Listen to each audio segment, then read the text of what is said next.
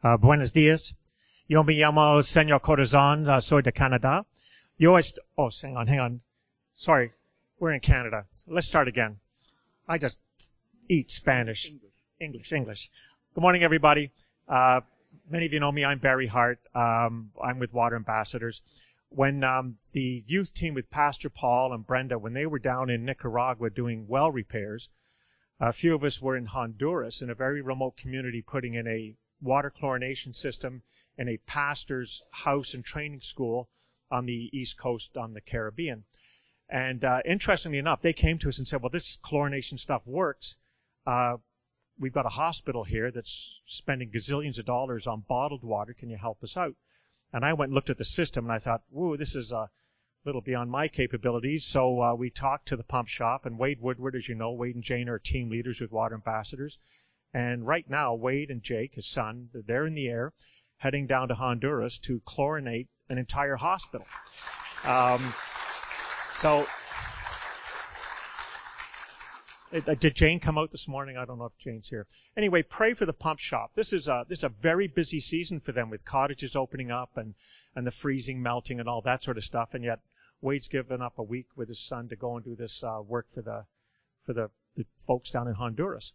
Then right after Honduras, uh, this other fellow and I, we went to Colombia. Colombia. Yo mi yerno is a soy de Colombia. My son-in-law, did you know that? My son-in-law is from Colombia. So we went to this, uh, we met these two fine people here, Helen and Daniel Bravo. And uh, we went, first time Water Ambassadors has been uh, to Colombia. And we went down there, met these folks, and we started doing water work down there. And then they told me that they were coming to Canada. And I thought, well, come on. So we dragged them up here to the, uh, to the fine, warm climate of uh, Halliburton. And they're going to tell you what they do and who they are. And I'd just like you to give a warm welcome to Daniel and Helen.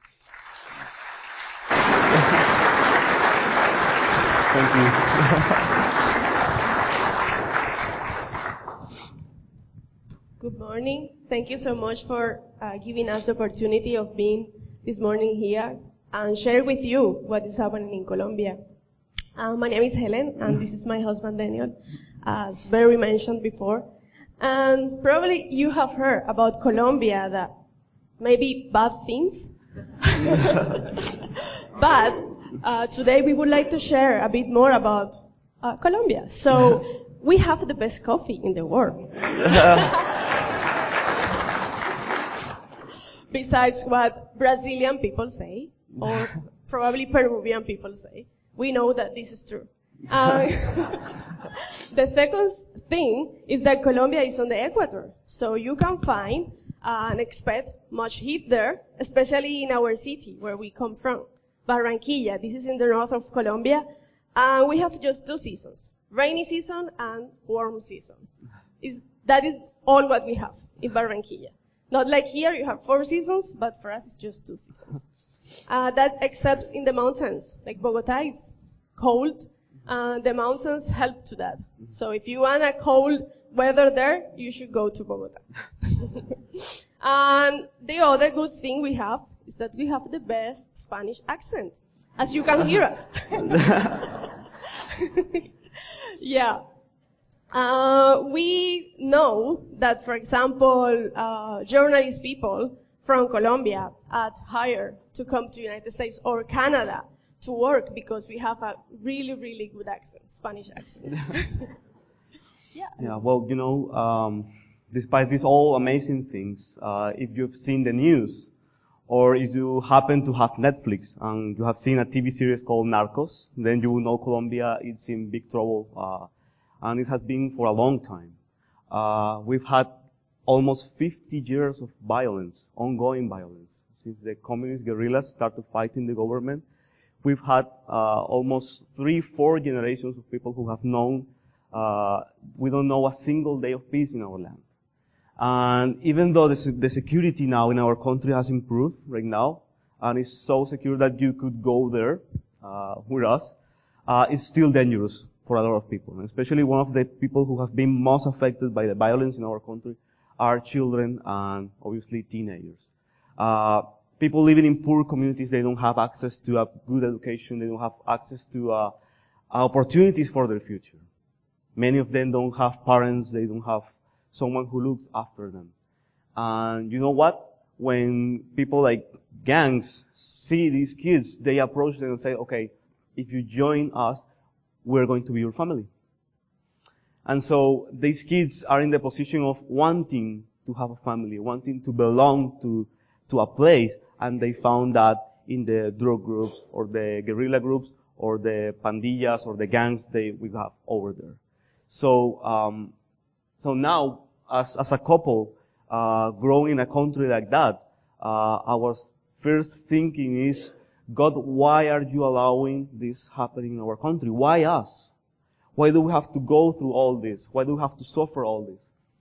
And I guess for us it was really important, this uh text of the Bible, and that's why we always uh share this, this when we're doing these presentations, because it's important that you understand uh where we come from. And the word that the Lord gave us in that moment of questioning why this was happening in our country was this. Uh, it's in Acts chapter one, it's verse eight, and it says, "But you will receive power when the Holy Spirit comes on you, and you will be my witnesses in Jerusalem and in all Judea and Samaria and to the ends of the earth." Now the, the context of this text is that the disciples are asking Jesus, okay, you know, we, uh, you know, we know that you are leaving, but I don't know, you haven't solved the problems that we have over here in Israel. I mean, we've been oppressed, we have injustice, we have violence in our land. Uh, now you are leaving, so I don't know what, what's coming next, what's happening next. And Jesus says something that for the disciples maybe was surprising for them. It says, okay, uh, I'm not going to give you a straight answer. Uh, I'm not going to tell you when everything is going to end, when there's going to be peace. I'm not going to tell you that. That's in my Father's hand. But know this. You are not powerless in this situation. You are not powerless. And that word was like a revelation for our eyes. And we saw, okay, maybe this is happening in our country, but with Lord's help, we can do something about it. And that's why Uh, it's really important for us, the word says, we will receive power. And you will be my witnesses. And now, uh, as a couple, we start to ask, okay, Lord, uh, where exactly, how are we going to witness to our generation? To a generation that is suffering, uh, back in our country. And we start praying about it, uh, we start asking the Lord. And for some reason, He directed us to soccer, to sports. I don't know if you know, but Colombians, we don't have hockey, basketball, and all the sports we have. Uh, I think the only thing we have is soccer, soccer, and we breathe, we eat, and everything we do is about soccer. And we were praying uh, to the Lord about how can we witness, how can we impact our generation, how, how can we serve. And the Lord pointed us to soccer. And it seems like He was saying, okay, um, so what do you like to do? Lord, we like soccer, but that's not the question. We're asking, how can we serve our generation? Uh, what do you like to do? Soccer. But what I, I, Lord, I think you're missing the point. What we're trying to do here is get a good strategy to impact our generation. And again, again, time after time, we're directed to that. And suddenly we realize that the ball, the soccer ball, was a powerful tool in the hands of the Lord. Uh, people who won't go to church, kids that you go to a slum, you go to a poor community, you will invite them to a church and they will probably say no. But it's amazing that when you take a ball, you just go to a park and you don't even have to announce that you are going to play. You're just standing there, you just put the ball in the center of the field and just wait. it's, it's that easy. And kids will come and kids that, and they will come and say, uh, hello sir, hello. Uh, Are you playing? Yeah, I'm playing. Can I join? Ah, sure, come on. Let's join. Can I, uh, ask, uh, can I tell my friends that there's a game? Yeah, sure. Bring whatever you want. And they will come. We will have a prayer before the meeting, the, before the game, after the game, and we will invite them to church. And in that natural way, we share the gospel with them. Another thing that is in our hearts is, sorry, I think I was so excited I forgot to see the slides. Yeah. The other thing we do is uh, we work with volunteer with a volunteer network. So international teams come to Colombia and we receive them to work together. Uh, we have received uh, groups from United States, from the U K, from Canada, as the team we just received in February from Water Ambassadors, to work in different communities uh, and serve vulnerable people in our country. We also work um, in the formation of young Christian leaders, uh, also with uh, these youth mission teams.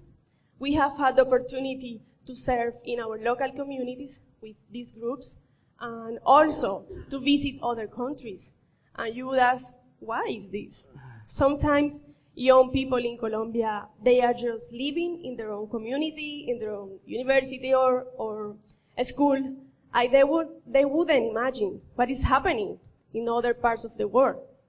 So we have been, uh, we had the opportunity to visit Brazil, Venezuela, and you know what happened? Uh, Venezuela is living a big crisis uh, right now, and we had the opportunity to visit Venezuela two months before they closed the border uh, between Colombia and Venezuela. And we had this time with young people, we Uh, had a camp, we could serve in vulnerable communities, work with children, um, to show the love of God to them. Uh, this was just a great thing that happened just before they closed the border. And the other thing we do, it's a formation of young Christian leaders. So we uh, have young people from our church, but from different churches in our city, Barranquilla, and we have Bible studies with them every week, uh, so we can go to communities and share the gospel, because we need Bible base to share uh, the gospel. Um, so we provide solid biblical formation with them, um, because we know this is the next generation, not just of our country, uh, but from all around the world. It's important for us that the next generation of Christian leaders in our country are enabled to actually serve, to impact those poor communities. And that's why we go with them to uh, youth uh, mission, we go to local communities, we go to other countries if we have the opportunity, and in that way they are empowered to serve. So we don't think of them as only of people who's going to come after us, but they are an actual uh, part of the church. They are really important right now. So it's not, it's not unusual that kids will sometimes lead the service in our church, because even though they will commit mistakes, that's the way they will grow up as well. Um, in this youth uh, mission trip that we've had, uh, we are serving a special community. And the reason that they are special is because they are an indigenous uh, nation. And it's interesting because they don't speak Spanish. They only speak a language called Wayunaiki. The name of the nation is the Wayus, and we want to show you uh, a little bit about them uh, because it's a special community. We've gone there, but there is so much to do, and I think you will know some people that are going to appear on the video, so it might be interesting for you to know what the Lord is doing among them as well. For the first time in history, Wayus are converting to the gospel. And we have received reports of hundreds of people, entire communities coming to the Lord. And in those communities that Barry visited, uh, we we all were surprised when the pastor was telling us uh, every two days they meet, and they will come from kilometers around, and they have a meeting point. And in that meeting point, they will uh, uh, pray, they will uh, ask for the Lord's blessing, they will pray for the land as well. And it's amazing what God is doing among the Wayus, and it's amazing that you are part of that as well. And that's why we are so blessed when ministries like Water Ambassadors come and join us and impact people. Because gospel is not, it's not just about telling people that God loves them, it's actually doing something for them as well. And as we explained in the video, the church is God's answer for the world. And if we don't understand that, we're missing a big part of what church is. It's not just about meeting here. It's about reaching uh, the world, that a world that is in need of the Lord. And, well, we are inviting you to come to Colombia. There's a lot of things to do over there.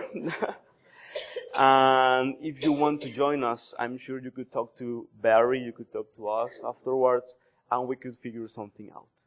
We really need every help that we can get. So uh, just uh, look at your heart. Just ask the Lord, Lord, uh, what can I give over there? And I'm sure you will find something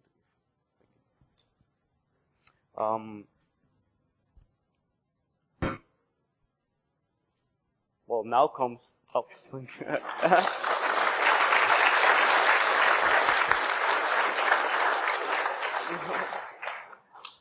now comes the hard part.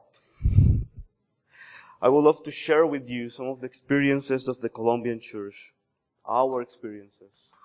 And it's based on a well-known Bible text. Uh, it's in Matthew sixteen, uh, verses eighteen and, sorry, verses sixteen and eighteen. And now before, uh, going, before starting, uh, I don't know if you want to do this Colombian style. And you know, yes, you know what, Col- you know what Colombian preaching style is? You know when it starts, but you don't know when it ends. So it, this could go on forever. So if you had something to do, you left your, uh, something cooking at your place, then you'd better go to your place and turn the oven off because, uh, it's going to take long. No, I, I don't think we'll take long. It's just a couple of minutes, but I would love to share, uh, with you what the Lord is doing. Um, and especially reflect on this, uh, meditate on this text in Matthew sixteen.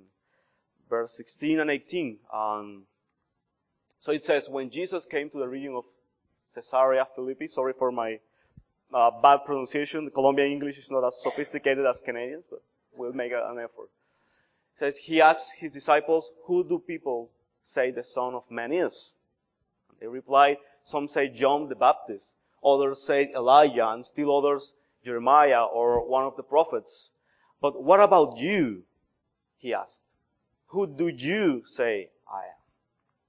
Simon Peter answered, you are the Messiah, the Son of the living God. Says Jesus replied, blessed are you, Simon, son of Jonah, for this was not revealed to you by flesh and blood, but by my Father in heaven. And I tell you that you are Peter, and on this rock I will build my church. Now, some details about this text, well-known text for all of us, is that for the first time in the Bible, Jesus is mentioning that he's going to do something different else. For the first time, it's mentioned that he's gathering a special people for himself. And that people will be eventually called the church. Uh, it's also interesting that he says that church is not the responsibility of the people who is coming. He's saying that first and foremost, that is his responsibility. And the emphasis on the text is that he will build his church. And the most interesting part is that this church would not only be constituted, but also it will be victorious.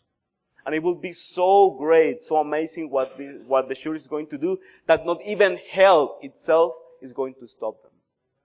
Now, uh, when you say that church is victorious and that it has, it has the power to even go against death itself, then you will think, oh, well, these, these kind of people, well, they are something special. But is this true right now for us? We tend to think about the church as, and we hear that a lot in the news. We hear a lot of people saying, for instance, oh, the church is failing, uh, churches are decreasing, churches are going down. Uh, this is happening, uh, we are in a post-Christian society, and it's not just about North America and Europe. I think everywhere we are seeing that apparently church is fading away. So what Jesus says back then, two thousand years ago, is that true for us as well? Maybe Jesus is failing in his building of his church. Is that what's happening? I think it's interesting because it, it's hel- help us to to face what we are living and trying to understand this. I mean, if we believe that Jesus is building his church and that his church will be victorious even against hell itself, then we have to consider, okay, then what is happening now? Is, is Jesus really failing us? Is he failing what he said he would do? And if you, if you think that he is failing, then, uh, maybe this is not the right place for you to be. Because then we will be speaking about a God that is powerless to change history.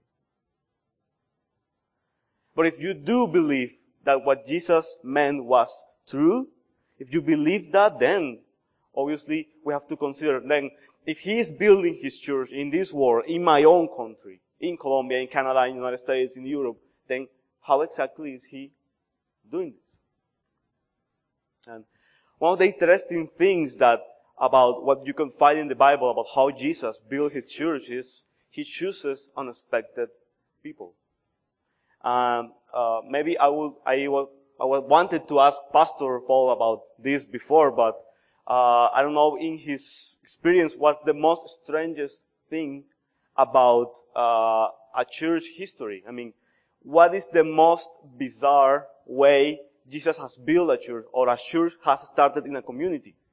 Well, I don't think that any history could beat the history of our denomination back in Colombia, because you know what? Do you want to know how Jesus started his church in our region? Do you know, do you want to know how and when? He did it in a brothel. A brothel that was also a bar. And it was owned by a man who didn't even know how to write or read. In that situation, in that place, Jesus began to build his church back then in Colombia. And uh, this guy named Victor, he owned this place and everything, and he had he even had three women, and he had all the prostitutes at his disposal. And suddenly, someone, for some reason, I don't know who would bring a Bible into a into a brothel, but the case was that suddenly he found this book in the uh, in his desk in the brothel. He didn't know how to read or write, so he asked someone, "Okay, can you start reading what this is about?" And suddenly what he heard was so powerful that he eventually decided to close the brothel, close the bar.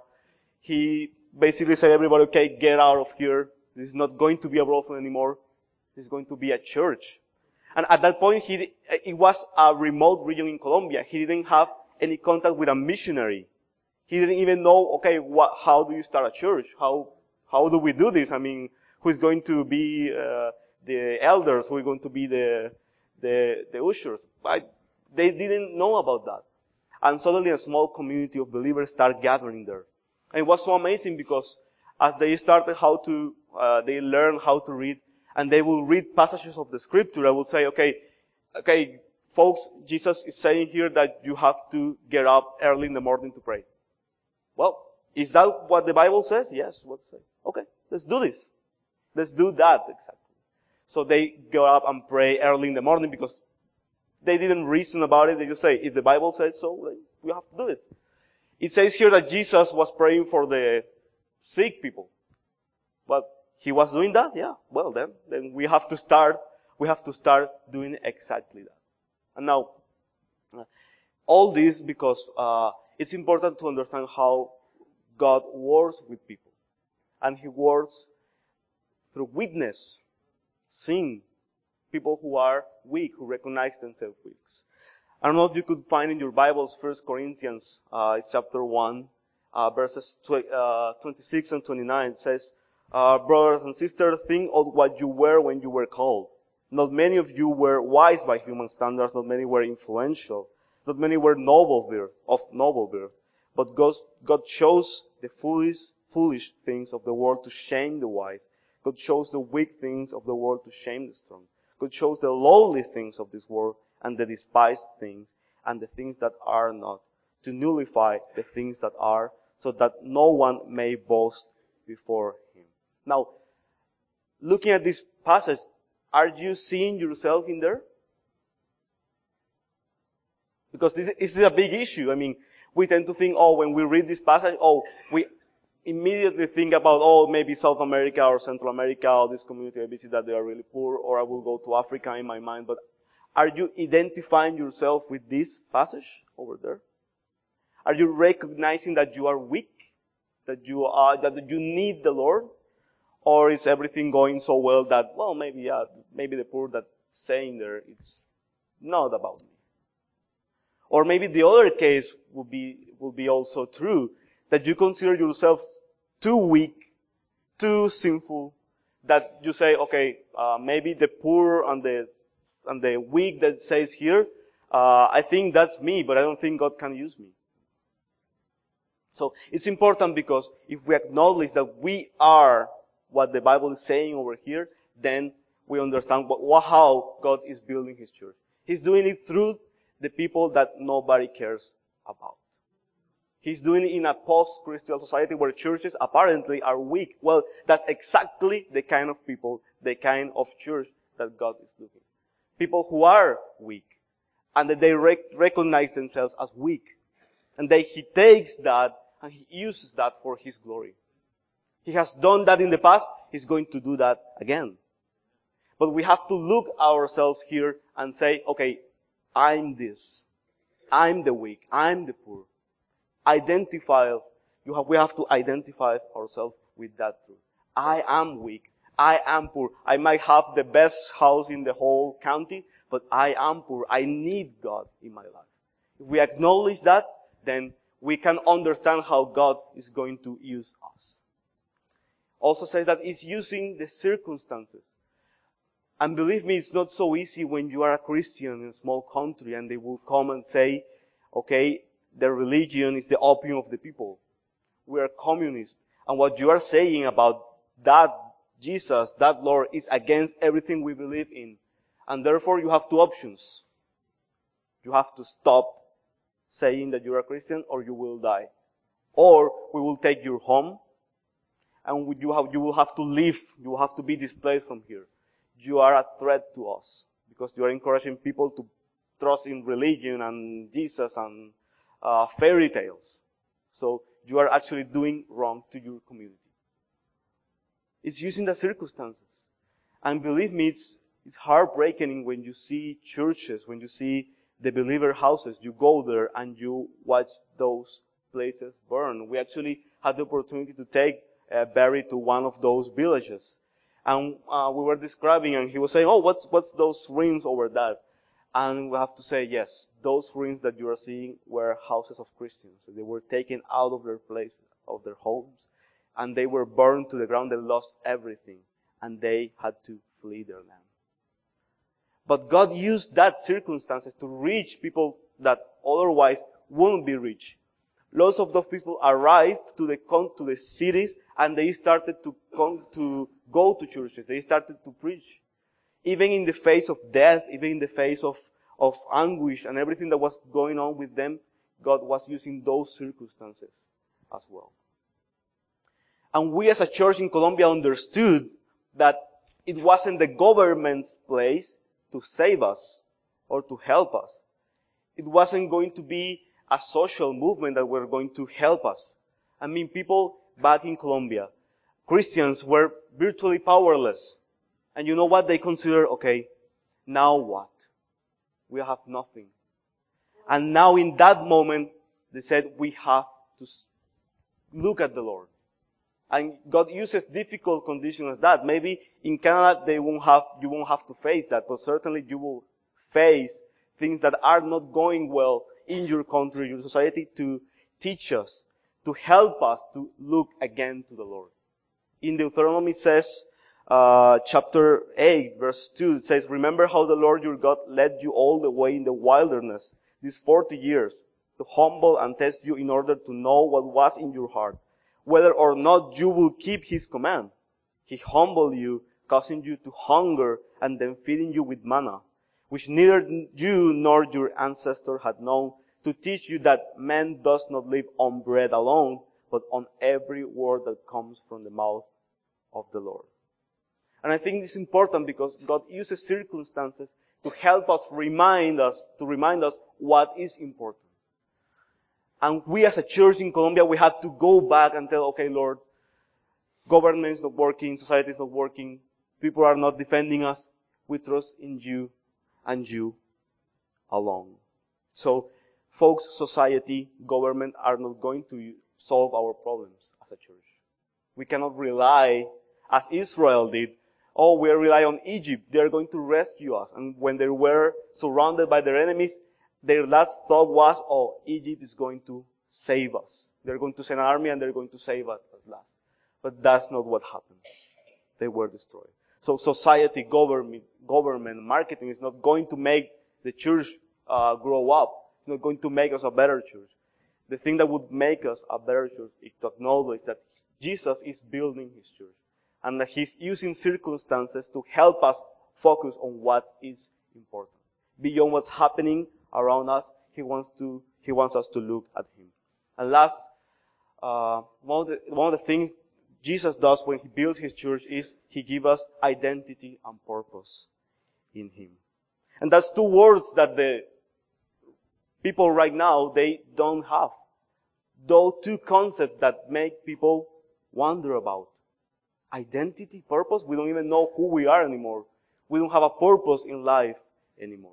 And for many of the kids in growing in Colombia, that's the case. They go to school, but they will know, okay, but with this education I'm receiving, I would never get a proper job. I would never get off this community. What's the point in going to a school? Because I know that after that, I'm not, I'm not having a job. I'm not having anything. I have to support my family. So what I'm going to do? The easiest path is to join a gang. And kids go to gangs searching for those words, identity and purpose. And I think it's not only a problem in Colombia. It's a problem everywhere. People just don't have identity and purpose. So in John chapter twelve, uh, verse uh, twenty-six, it says, "Whoever serves me must follow me, and where I am, my servant also will be. My Father will honor the one who serves me." And now, it's interesting because everywhere Christians are living lives that are basically telling the Lord, okay, Lord, I have my own plan for my life. And I hope that you go along with me and bless me in everything I'm going to do. But what we see in this text, in this passage, is exactly the opposite. Where I am, then my servant will be also. Then I think the question is not as much as, okay, Lord, um, I don't know what I'm going to do. Could you sh- please show me? But to actually tell the Lord, okay, Lord, uh, I have these plans, but I think you know better than me. So where are you? Uh, and what are you doing in the world? So our question, our basic question should be, where exactly are you? It's not about, okay, I have this plan, join me, and I hope you bless me, and I think if you are with me, everything will be okay. I guess the question we must ask ourselves is, where are you? Our family, our friends, our neighborhood, our community, our country, other countries. Where are you? Where do you want us to go? Where do you want us to serve? I think we, we live, and this is everywhere. Sometimes Christians live self-centered lives where God is supposed to bless you. So basically he rotates, he goes around you. So you are the center. But the way Jesus built his church is that he is the center. And we must find what's our purpose in what he is doing. So if I'm a follower of Jesus, then where exactly am I going to serve? There's there's an equivalence. I mean, if you are a follower of Jesus, then you will also serve the Lord. So the question for us right now to go to your homes is, Lord, uh, where exactly are you? How can I help? I'm here. I'm available. What are you doing in the world? Let me see through your eyes. Let me see where can I go. And that's why, that's the last thought I want you to take home. The Lord chooses you, using your circumstances, to give you identity and purpose in him. And in that way, he builds his church now. It doesn't matter the circumstances around. I think the church is living difficult circumstances around the world, but I think we have to look at what's important again. We have to go back to the Bible. We have to search in our hearts, in our minds, and ask the Lord, where are you? What are you doing? Where can I go? How can I serve? And in that way, Jesus built his church now. Thank you. God bless you.